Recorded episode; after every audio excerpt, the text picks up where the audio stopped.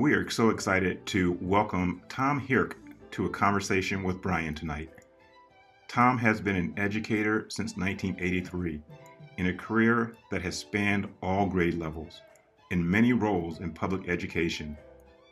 His experiences as a teacher, administrator, district leader, Department of Education project leader, executive director have provided him with a unique context for his work. He infuses his current message of hope with strategies from the real world, and he understands that communities face unprecedented challenges.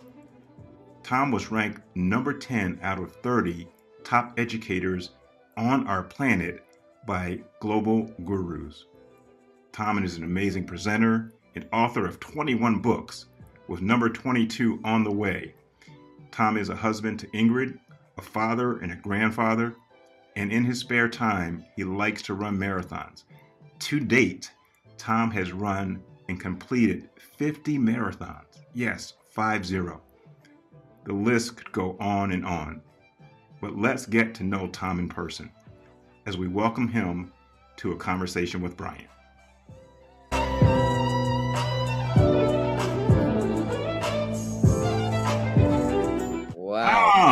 Brian, what a, what a great intro. Uh, you know, I think it could be summarized uh, in in one sentence. Tom is old and can't hold the job. Pretty much what I, I digested from that. You know, when I was um, putting that together, and and I had to, it took me about an hour and a half because I had so much material for you. I had to condense it. I'm like, man, what am I going to say? But I'm going to just have him talk about himself. So, you know, again, welcome to a conversation with Brian. Tom, it's quite an honor. And, you know, one of the things that we do when we start my shows is I ask my guests to tell about their, their personal story, the professional journey. So my audience, my, my Facebook friends and my YouTube friends can get to know you if they already don't. And so who is Tom Hierck? Yeah, it's a, it's an interesting question, right? Uh, you know, I think people look at and and you know your intro provided some of that, and and they start to make some some sense of you know who this guy is. Yeah. And as with often the case, um, you know, the backstory is not nearly as glamorous. Uh, I grew up a child of poverty, a child of abuse, a child of neglect. Uh, family of eight children that were all abused by their father. I've lost uh, half of my siblings uh, to decisions they made to try and escape some of what they went through drugs and alcohol and overeating and uh, disconnection. Um, you know, so I know that everything I am today is because of educators.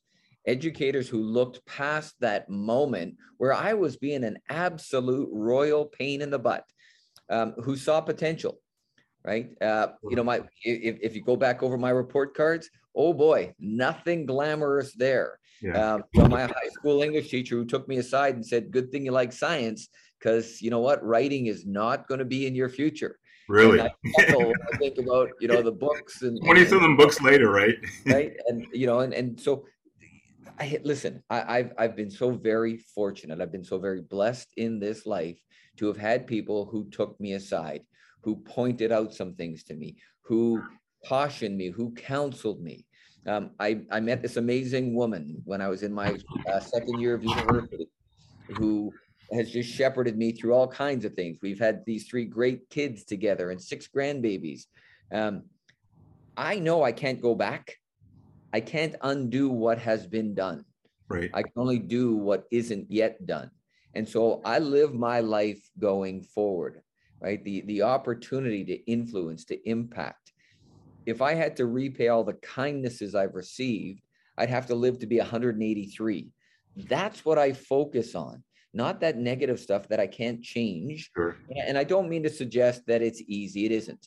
Uh, you know, I, I, I still fight my demons on a regular basis, yeah. right? I, I'm frail like anybody else, but I've been given these opportunities to do and to learn.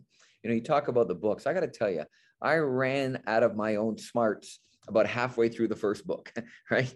20 books later, it's because I get to work with brilliant people and share and learn from them and frame what they have taught me in a way that seems tangible. Um, you know, people have come up to me and they've read my books and they've said, you know what, I, I hope you don't take this the wrong way. But there was nothing new in that book. And I'll say, thank you very much. Yeah. I don't think it's about revelations. It's about reminders. Yeah. It's about the connections. These aren't original themes. These are things that we know as educators move kids forward. My guiding mantra has been simple throughout my entire educational career. Every student is a success story waiting to be told. I love that. I believe in every kid. I believe every kid that goes to school today, anywhere, has the potential, has gifts, has talents, can make a valuable, viable contribution in the adult world. Yeah. And I've seen that every time. It's what I love the most. Look, I got to tell you, I'm an old man, 61 years old. Travel is not great. You are still young. You're running 50 marathons. You're still young. You're young at heart and young physically. So, yeah, no, it's, you know, when I get into those schools and I hear the kids' stories, oh Yeah. my goodness. Yeah. Right. And I see the sparkle in their eyes. Uh, before we went on, you and I were talking a little bit about my recent trip up north. And there I am sitting with a kid in grade two, and he's telling me about how to trap a rabbit. And he's telling me about what he needs to do to set the snare and how he needs to put the bridges on either side so the rabbit goes up the path and how you have to block off the sides and how you have to set the loop just right. And then when he caught the rabbit, telling me about what the fur can be used for to make gloves Huge. and hmm. what parts of the, that is one brilliant child Yep. in grade two who knew more than this adult knew on that topic. You know, My Tom, goodness, that's a blessing. Yeah, one of the things that I think you know my passion is I think every single kid is gifted. You know, every single kid has a strength or strengths. Yep. Um, and I think what we have done is we have um, magnified certain kids' strengths and certain kids' strengths or, or background knowledge, we, we kind of push it to the side. You just had the perfect example of background knowledge from a kid who talks about, you know, what they know from their experience at home. But that's not something that maybe will be honored in school. And so I think that's so important. And, and, and might not direct them to college, but it's going to make them a great adult. Yeah, yeah, yeah.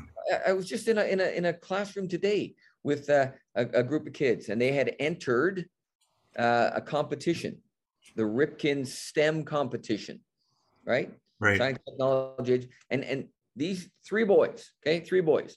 right. One labeled as ELL because got to have a label on them. Another uh, behavior problem, Yeah. and the third was a slow learner. These three boys created a game. They entered the competition, finished third in the country. wow. That's What do you wow. think we ought to be promoting? The label Yeah. or that awesome ability that Yep. they created a game that got them this recognition? Yeah, it's it's, it's amazing what we, we we shoot ourselves in the foot. I mean, we, we we do this time and time again when we don't see the kid and we put this label on them and we teach to that label or we Yeah. believe that label. And I and I always say, if if you start to put a label on a kid and you start to teach to that label, it's not about the kid. You're labeling yourself. Exactly. Exactly. labeling yourself. And so And I, and I say this to colleagues whenever you get together, next time you get together with your faculty, look around the room. If you're not blown away by the adult talent that shows up to work every day in service of kids, maybe you should go home that night, look in the mirror, and wonder if you're the problem. yeah, exactly. Because boy, we got great adults that go to work every day as educators that chose that role or had that role choose them Yeah. to be a difference maker. Yeah. Right. Hey, you talked a little bit about um, your your childhood, and and I know that you know that that idea of you know building relationships is huge for all of us, um, and, and people who have helped you along the way. And I, I- I'm sure you're aware of the ACEs study, the Adverse Childhood Experiences Study, and and you know when we talk about ab- abuse, neglect, and, and household challenges that you know are involved in that study. Can you, and and we're going to talk a little bit about your book, but when we start to talk about um, those adverse childhood experiences that kids come to school um, um, having experienced, how do we help teachers not lower the bar? Yeah. We, we want to honor and, and, and respect what's happening, and we want to plan accordingly for what's happening with the child, but we don't want to make excuses or feel sorry for them because it's not helping. How, how do we do that? Yeah, no, for sure. You mentioned the adverse childhood experiences. And again, as an individual, I probably could check off most of the boxes. Yeah. Right. I I can also say this listen, despite teachers' best efforts and best intentions, I never felt comfortable enough to talk to a teacher about what was going on. Wow. Right? I never disclosed. In fact, it's taken me a long time as an adult, and I, I, I am still, I still struggle with it on some levels. I do it now because I've come to recognize the power in connecting that for individuals. Yeah. It's never easy though. I can guarantee you this. I'm going to need some quiet time after our time together because it does cause stuff to come up again. Yeah. But I recognize that it's important to share that. Right. And so, despite teachers' best efforts, I didn't. Um, you know, so, so what we've got to be doing is is first of all being consistent. So if any of the listeners this afternoon, if you're the good morning person, you should keep doing that because it reveals who you are. Right. Do not do it to get something. Yeah. Because the kids who have gone through the most also have the best BS detectors going. They oh, yeah. know. Yeah. Right. You yeah. put that fake grin on and they know it because it's hurting your face. And after two weeks, you're going to give up because you didn't get something. Yeah. Kids who have gone through a lot have seen a lot of adults who are kind as a manipulation. They're kind because they want to get something, yeah. not because they want to give something. Yeah. And so again, we we have to be consistent. Look, if you're the good morning person, please keep doing that. Sure. But not because you get a reward every day. If you're not the good morning person, what is it about you? Are you the person that knows every kid's name? Right. Are you the person whose classroom is open and the kids know that's always a safe space? They can come into your room. They don't have to talk to anybody. It's just a safe space. Yeah. Are you the person who just says, hey, when you go by anybody in the hallway, regardless of, right? So be true to yourself.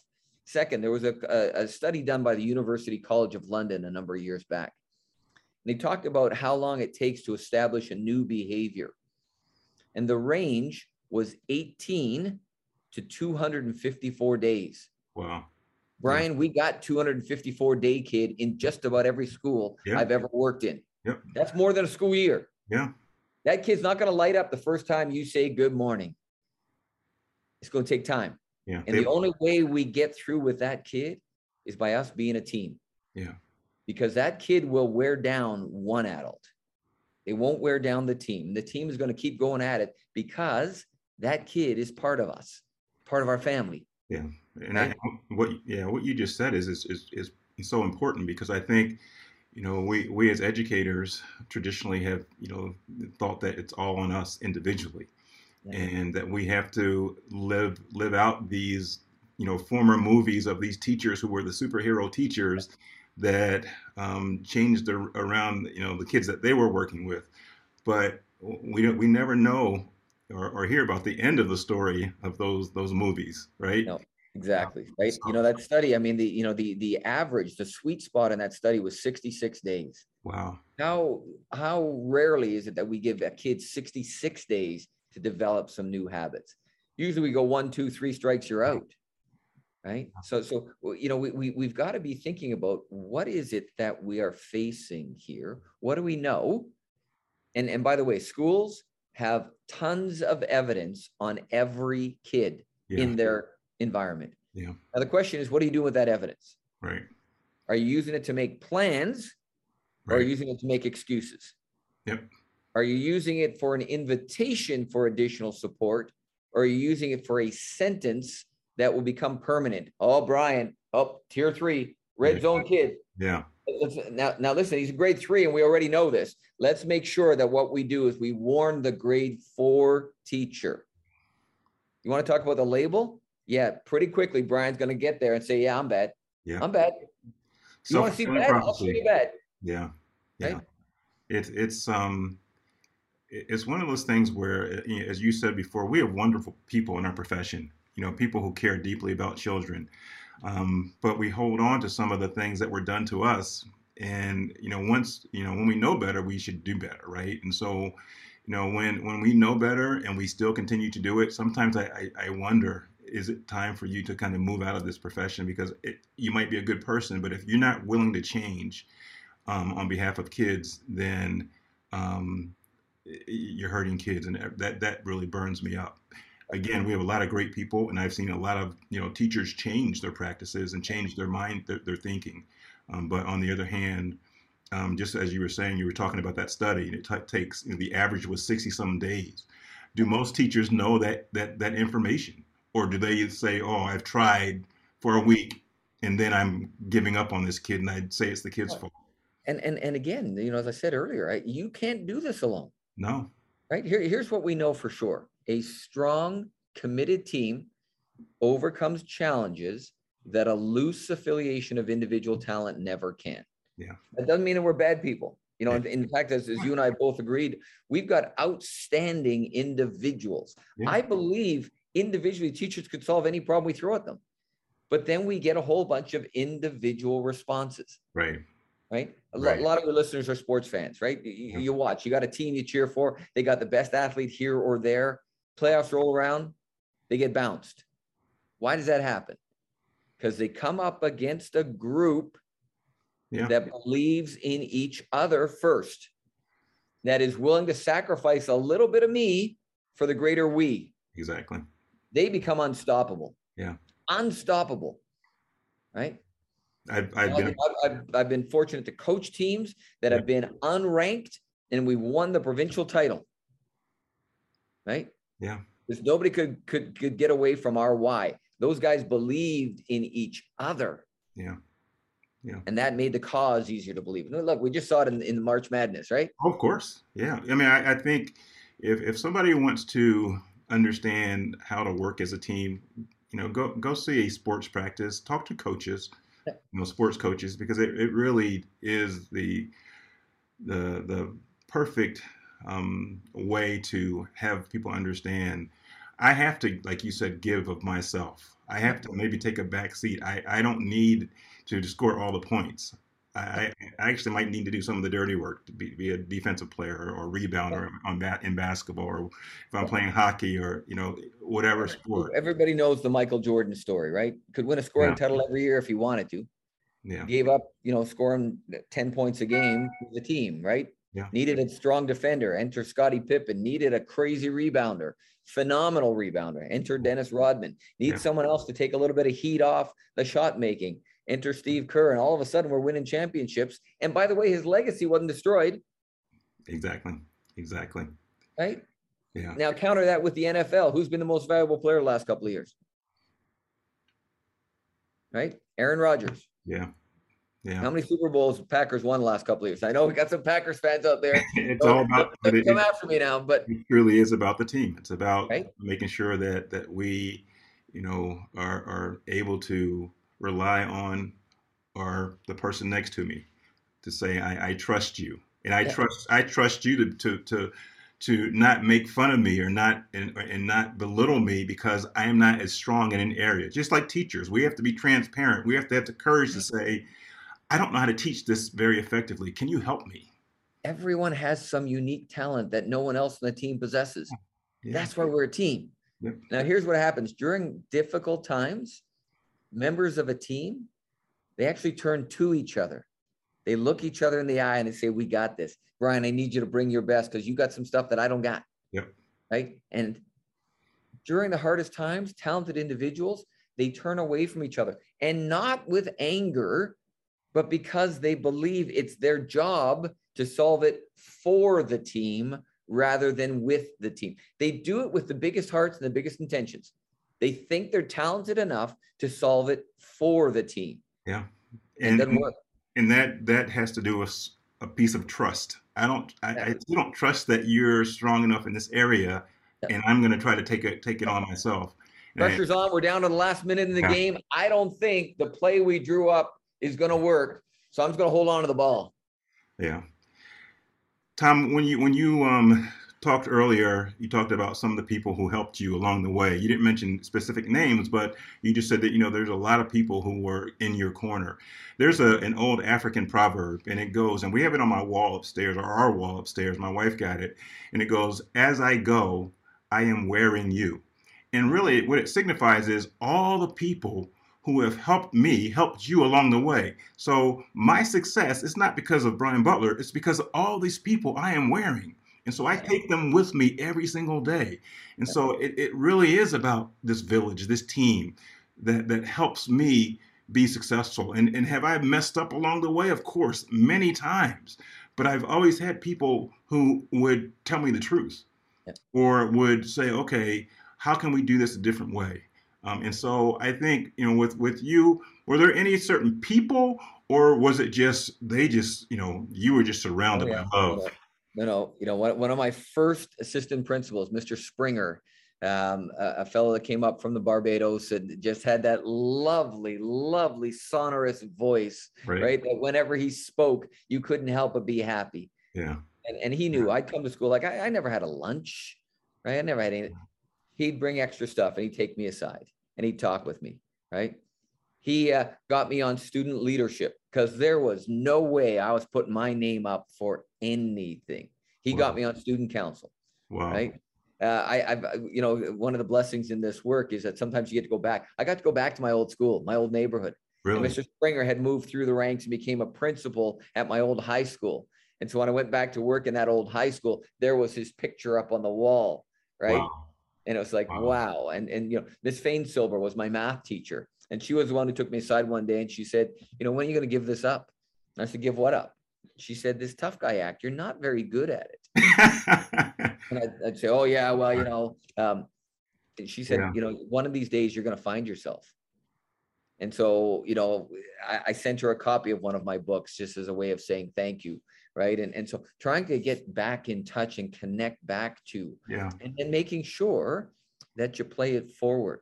Yeah. Right? yeah. Play it forward that, that we have these opportunities to look at what we do and how we do it and and who we get a chance to inspire. There's no guarantee of getting it right all the time. Yeah. But you know, the, the I, I think the more you give of yourself, the more you start to receive. Yeah. Right. I think that's that's very true. Hey, let's go. Let's talk about your book. Um, that's that's coming. Well, it, there there's one and there was a sequel, and so. Yeah. It, can you talk about the the the book, um, the first trauma book, and then the, the one that's coming out? Because I think, you know, with with you know, the, the last, you know, two and a half years with the pandemic, um, I think people have been very stressed, but we had trauma before then. Oh, right? yeah. yeah. Yeah. So I, I think sometimes it, it, has been magnified. I, I won't disagree, but I think we still had a lot of learning to do about trauma before then. And again, I talked about the ACEs study. Not many educators know about the ACEs study. Oh. And, and so we have kids coming into our schools with different levels of trauma and we're not prepared for it. And so talk to us about because you you really are good at this. Yeah. No, so you know the the interesting part and and you know trauma sensitive instruction is the first book, and we're waiting for trauma sensitive leadership. Uh, yeah. Uh, hit by the global paper shortage, so it's a little bit delayed in, right. out there. Um, but you know, the first thing I say to people is this: Look, John Eller and I started writing this book long before the words pandemic rolled off our tongues so yeah. frequently. This book's not a response because, as you pointed out, trauma has been going on in schools long before the pandemic and yeah. will be in schools long after we are post pandemic. Right. And so the awareness here's what I think has happened during the pandemic. Um, we've been exposed that we were lacking in some areas. Right. Hard for educators to accept. Yeah. Right. Because we would have rested on our laurels about we are academic factories. Guess what? During the time of pandemic, and the remote learning, as much as there was a great big to do made about all the things that were going to happen and how far behind kids were, they haven't suffered nearly as much academically as we thought they would have. Yeah. But we've been exposed that what we really need to do is a whole lot more social emotional learning, right. a whole lot more about relationship building, yeah. a whole lot more about trauma awareness and sensitivity. The ACEs study as a, as a prime example right. that kids the pandemic may have exacerbated some trauma they were going through already that they thought they had processed right it's reinvigorated some of that yeah but my goodness we we know and we now need to be much more aggressive in addressing it we can't turn a blind eye to what does that look like? And and so part of it is is the awareness piece. Yeah. So, so you know, one of the things, and, and again, there are great books written by clinical psychologists. There are great books written by brain researchers. Not meant to criticize any of those, but those were really tough for us as educators, and I'll speak for myself to dive into because I mm-hmm. didn't have those areas of expertise. What we've tried to do is really write it for an educator to read it. And I don't mean that in a demeaning sense. I mean that in Sure. we're real busy. Sure. Right. Yeah. And so one of the key pieces that we talk about early is what happens when you go through trauma. Now, first of all, we need to understand what might be trauma inducing for you may not be so for me or vice versa. Yeah. Right. So I could be very fearful of, and you could just laugh at that same experience. Right. That doesn't minimize it. Yeah. So in Canada, and, and I know in the United States, parts of the United States, for example, with our indigenous peoples, um, residential schools were a way of life. Yeah. And there were horrific things that occurred in residential schools. But I also have some friends who have said to me, that was, you know, a, a really good thing for me. I Mm, got to learn, I got to. That doesn't diminish the trauma that some people felt. Right. So we got to understand, first of all, trauma is very personalized. Yeah. Secondly, that when the trauma or fear inducing event occurs, the only thing that we really need to understand from the brain research is this the amygdala kicks in and releases cortisol. Yeah. Cortisol in the body shuts down learning. The only thing people need to take away from this, they sh- Wow. it shuts down learning. Two to three hours for the body to metabolize that cortisol. So if little Tom arrives to school first thing in the morning, having gone through some trauma prior to arriving to school, please don't take it personally when he doesn't turn around and give you a Yeah. It's got nothing to do with you. It's got to do with what he's experienced. And it's going to take two to three hours to regulate. Do we have calming spaces in our schools, Right. in our classrooms, where kids can learn some of the strategies to be able to regulate? Here's what you can't do. I said good morning. You don't want to greet me back? Why don't you just go to the office? Right? Look, don't throw gasoline on the fire. That's not going to put it out. Right? We got to understand and and depersonalize it. And I know it's really hard, especially when people's big hearts are in the way Yeah. and they really do mean to get that kid's day off to a great start. But when we rush to consequence, we don't calm anything down. Look, I've, I've yet to meet a kid in 39 years as an educator who got better through consequence alone. Right. Just doesn't happen. Yeah. Consequence has to be paired with instruction if we're hoping for a breakthrough. Now, the model that I spend a lot of time working with people is this when kids arrive to school, they're coming to our house, only house over which we have control. Right. Let's stop gathering to lament about the other house they come from. Let's stop setting it up as an evil place, as terrible adults. At, doesn't matter. You come to our house, you got all these surrogate mums and dads. Yeah. Here's what we guarantee in our house you're going to be a reader and a writer and a mathematician and a self regulator. You're going to discover your unique talents and gifts. You are going to grow and learn in this 13 year experience we call school, not 13, 10 month experiences. Let's get away from grade three occurs in this 10 month. Right. There's stuff in grade three that some kids aren't ready for yet in grade three. If it's important, they should be able to do it in grade four or grade five. Sure. So this recognition that when you come to school, you're coming to our house. Let's stop gathering to confess other people's sins. Let's just deal with the kids and how we move them forward, recognizing, and even more so, my goodness, we've taken kids in as refugees from other countries, and those kids have witnessed things that would bring us as adults to our knees. Sure.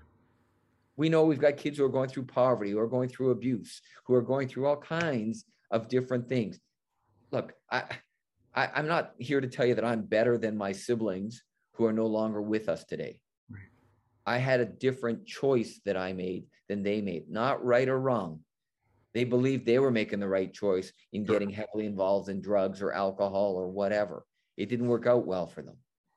Right. So I'm not I'm, I'm not interested in saying, yeah, I'm the hero. It, it, I don't need that narrative. We got to let kids know that they've got all these great surrogate moms and dads who are going to be on the lookout for. And a lot of it's evident. Look, if little Brian's wearing the same clothes back to school Monday morning that he wore home Friday afternoon, Yeah. don't we know? Don't we know that that kid just needs some TLC? It's not about babying him. It's about recognizing that you greeted him with good morning and he didn't lift his head. What do you say to, and we'll continue, but what do you say to to our our administrators, educators in general, because we talk about trauma as it relates to children, but the educators are and have experienced. Wide ranges of trauma throughout their lives. They may have not dealt with it, and then the pandemic hits, and then they're feeling like there's more things that are happening. How do how do we deal with our own trauma? Yeah. Because we can't help a kid if we're dealing with our we're, we have not dealt with our own thing. No, and and and that's equally important, right? And and you know, and part of uh, why we put the ACEs study in in both the books is because we do think it's important that people go through that and yeah. do find. But part of the reason why I, I am finally at the point now where I can share a little bit about my story. Uh, you know, my co-author John Eller equally had a, a very difficult, challenging uh, upbringing.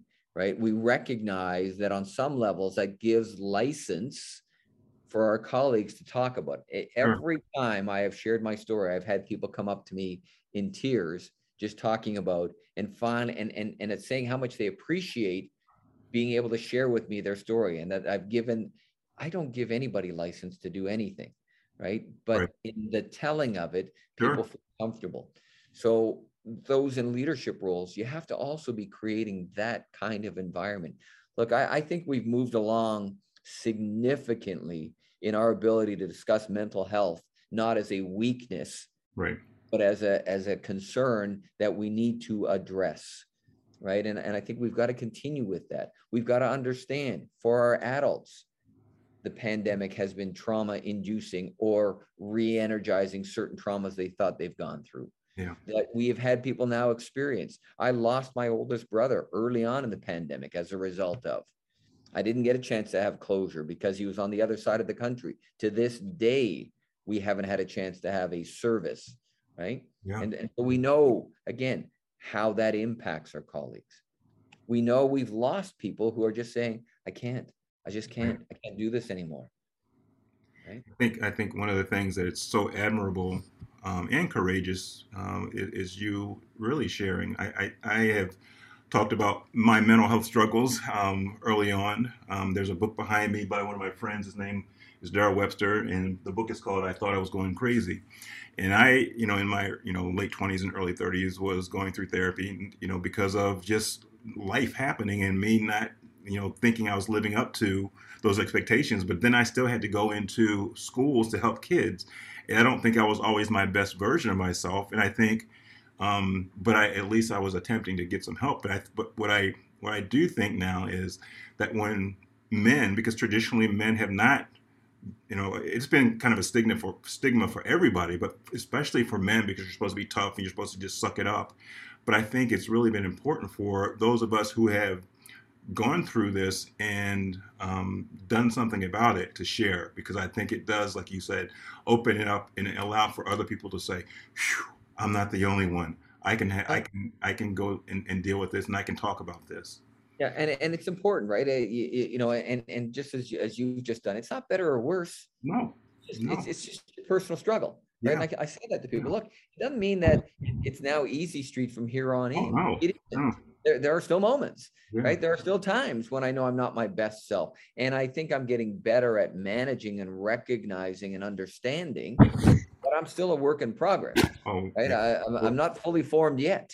Yeah. Um, you know, and and and so part of that journey is to understand that. Yeah. Right? I, I equally am not interested in in the sympathy. I, I don't need that. I don't need the admiration. It's just a story. It's mine. It's the one I'm most familiar with.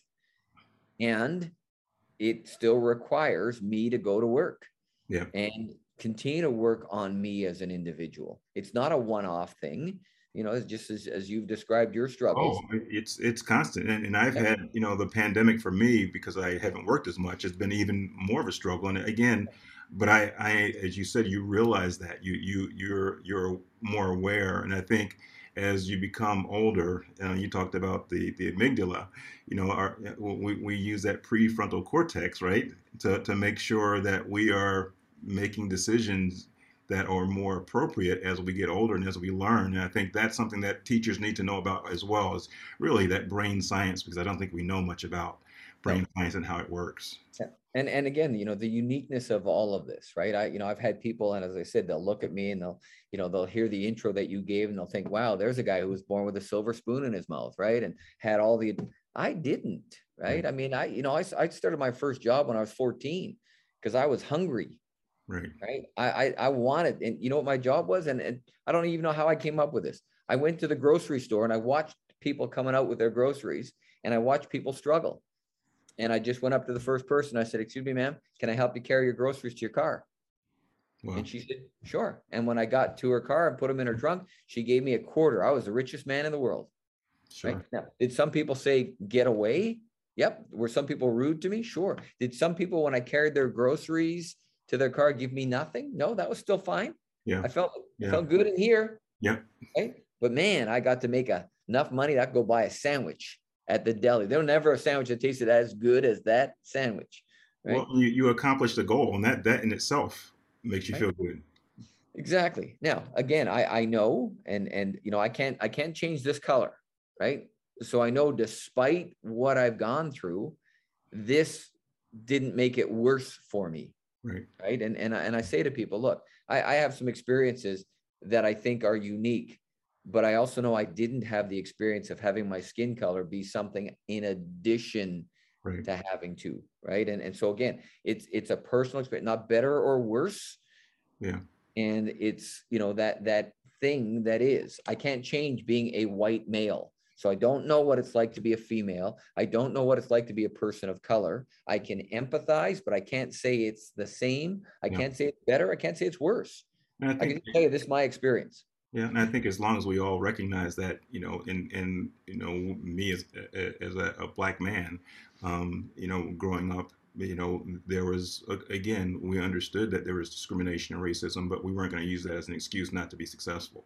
That was not that was not on the table for my family, yeah. right? So, um, but we have to make sure that, you know, we understand people's you know frames of references, you know, no matter who they are right? Because if we don't, then we are projecting ourselves onto them, and then that that's when we start to have some problems.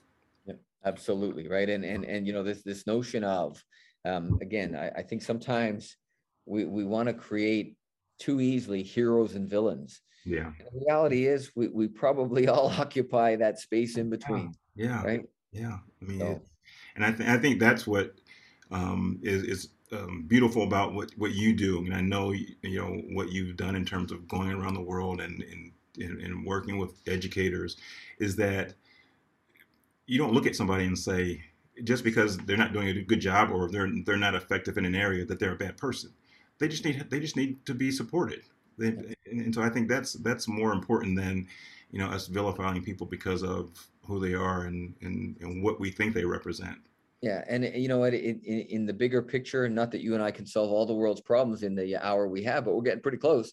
Um, you know, we, have got to really do a job of of getting away from what I see as being very polarized now, yeah. uh, the views of the world. That that we can't have healthy disagreement, right? And and I think really in a healthy society, we ought to have a plurality of opinion.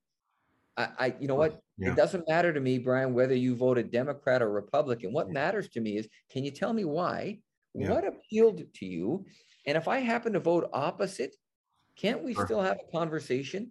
Can't we still be friends? You know, I think, and, and I think that's the perfect perfect analogy. And I think one of the things that I always try to, I shouldn't say always, but I try to do is, I don't, I don't want to know your politics yet.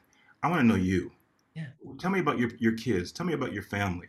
Because once we make a connection, once we find something that's in common, then we can we can have a disagreement because now I know that you're you, you, we have this this, this anchor, yeah. right? And so yeah. I think what we ha- what happens is we start with how we're different. We don't don't do that. Start. We have so much more in common as human beings than our differences but we start with our differences and then we magnify those and then we don't we think that person's a villain or that person's a villain or i'm a mm-hmm. villain. You know the, the the number one thing that happened during remote learning was that we missed each other. Yeah. Right? And yeah. and you know kids missed the adults kids miss their friends. When a kid out there that missed the pedagogy. They miss the people. Yeah. Right? Even our grumpiest most surliest colleague missed being with their team. Yeah. Because you know what? It's really hard to grumble via Zoom. Yeah. Right. Yeah. It's way easier to grumble in person. right. And and so, you know, I, I think we've got to remember that. We've Yeah. got to remember what we share. Instead of saying, Oh, Brian, you're wearing a mask. I, I guess I know how you voted. Yeah. Yeah. Oh, you got your vaccine. Well, you must be one of those guys then. And you know, and I, and I think it's um, it's what I would say is it's just like we all have our our biases. Yeah. It's probably natural for us to think that way, but then we have to catch ourselves. Exactly. Okay, okay, I I, I gotta. I, that person may not be that way, and so I have to check myself first and say, what? Why am I behaving this way? And so again, I'm not always perfect, and I and I, and I surely um, have, have made mistakes, but I think you're right. Um, it's it's really important for us to to look beyond sometimes, Right. Really, the label, a label of a mask, or a label of, of a shirt, or or, Yeah. or whatever. Right, You have, you have a sports team you cheer for, and I have a different sports team. And but but you know we both love the sport. exactly, exactly. So isn't that what we have in common? In Yeah. fact, we should be able to go to a game where our teams are playing against each other Yes, and have a whole lot of good-natured ribbing all night Exactly. long, knowing one of us is buying dinner for the other one. exactly, But isn't that a great way to spend time with a friend? Yeah. Rather than saying, "Oh wait, wait, what's it saying? That's who you cheer for?" Yeah. Well, come on now, I'm, I'm out. Pepperdine. Yes. Oh, and I mean, it's too easy to find what we dis, and it, it gets right back to your earlier comment about labels, right? Yeah. And and once we assign labels, even to adults, it becomes easier to avoid those adults Yeah. and not entertain different perspectives and not recognize that there's people there who have strengths that I don't have. Yeah. And what we ought to do is pursue our common interests, not our disagreements. And I think in that way, we're going to be gifted their strengths or, or their experiences, things that I, I would never experience if, if I close myself off to that person because they're, I think they're different from me. Um, I, I think it's, again, I'm not perfect, but I think I, I try to, as much as I can, look beyond that so we can make a connection. Well, you know, Uh, again, it gets back to, you know, that that that sports analogy, right? That that that on a team, we recognize the talents each person brings. Right. It- Yeah. On a on a faculty, it's not about are those your best friends. Right. It is about having a high regard for the gifts, the talents, the skills every one of our colleagues brings to the table. Yeah. If you happen to get a friendship out of the people you work, with, that's a bonus. Bonus. You like the same team, you like the same music, whatever. right. If the only connection you have is work, that's not a friendship. That's a longer work day. Yeah. Right. And we don't need a longer work day. yeah. No more, no more second and third shifts. No, So right? anyway, Yeah. well, Tom, our time is almost up. Um, this has been. We need like three hours, friend. We need like three hours. I mean, it's been excellent. I, I really think my audience um, and and the, the, the Facebook friends have hopefully enjoyed this um, immensely. I, I know I have. Um, the last question I like to ask, and I, I try to ask this of, of everybody, is if um, you when you go into to schools um, in in districts, and you see the stress, um, you see uh, the challenges that that are facing our, our teachers and our educators. One, what would you tell them? What do you tell them? And then second, what are you telling or what would you tell people who are prospective educators coming into the profession? Because you know we're facing kind of a loss of a number of teachers and as well we don't have a great number in the pipeline as, we did you know 10 15 years ago Yeah, it's a it's a real real issue right now. As I go around and, and work with schools, where we're seeing, you know, that there isn't substitute teachers available, that there are teacher vacancies in a lot of places.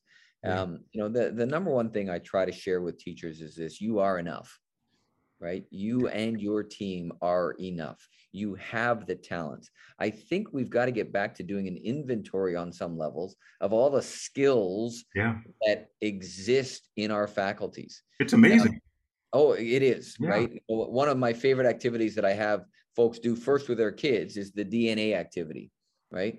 Do you know every kid's DNA in your school? Not the DNA I used to teach as a biology teacher, right. but the DNA defined as their dreams, their needs, and their abilities. Mm. Every kid has dreams. And yep. the kid out there dreaming about being unemployed, unloved, uneducated, on drugs, they're dreaming big. Their needs are often driven by the other house they live in. I get it. When they come to our house, some of them need to be hugged. Some of them need to be fed. Some of them need to be listened. I get it. Their abilities as unique as the kids themselves, yeah. right? That range. Yeah. Well, it's the same for our colleagues. Do you know every one of your colleagues' DNA? Because we view them through the lens of the role they have. Exactly. We approach every kindergarten teacher with a new picture book. Look, it's got nine pages. You're going to love the yeah. artwork as yeah. if that's all they read. Yeah we approach every special education teacher as if they're a product of special education. We don't think they can talk about deep topics. It's the label thing. It's the label thing. Yeah. So, you know, this notion of you are enough, do you know every one of your colleagues' dreams, needs, and abilities? Because then when I know that Brian loves monster trucks, I got a kid in my class who loves monster trucks. I don't know thing one about him. Yeah. Pair him up with Brian. Yep. Right. I love that. For the new people coming in or the prospective people, yeah. there is no better job on the face of this planet where you get to shape your community. You get to shape the future. Yeah. You don't like what's going you get 13 years to turn this ship to every day go in and influence and influence and influence and treat that 13 year experience. What do we want every kid, every young woman and man to be at the end of 13 years? what valuable viable contributions we now let's go back and yeah. right you know for me it, it's it's very simple here here's what i'm trying to live my life on i want to be the kind of person my grandbabies think i am yeah right that's what keeps me yeah. going because yeah. you know what they don't have any other right sure i'm just grandpa i want to be the person they think i am yeah i love that that's more than enough yeah well tom thank you so much um, you are influencing and influencing and influencing, and you are the kind of person that I think you are. And I, I do appreciate you coming on tonight. And good luck with all your your travels. And when's the next marathon? Oh, that's the I, I, body willing. I uh, you know I keep saying I got to do another one. You know, once you get going, you just want to do another one. So yeah. I'm looking to do a one in the late summer. Awesome, awesome. Well, good luck and Godspeed. And thanks so much for for coming on tonight. I, I do appreciate it. And we'll talk soon. All right. All right. Stay safe. Thank you, Tom. Bye bye.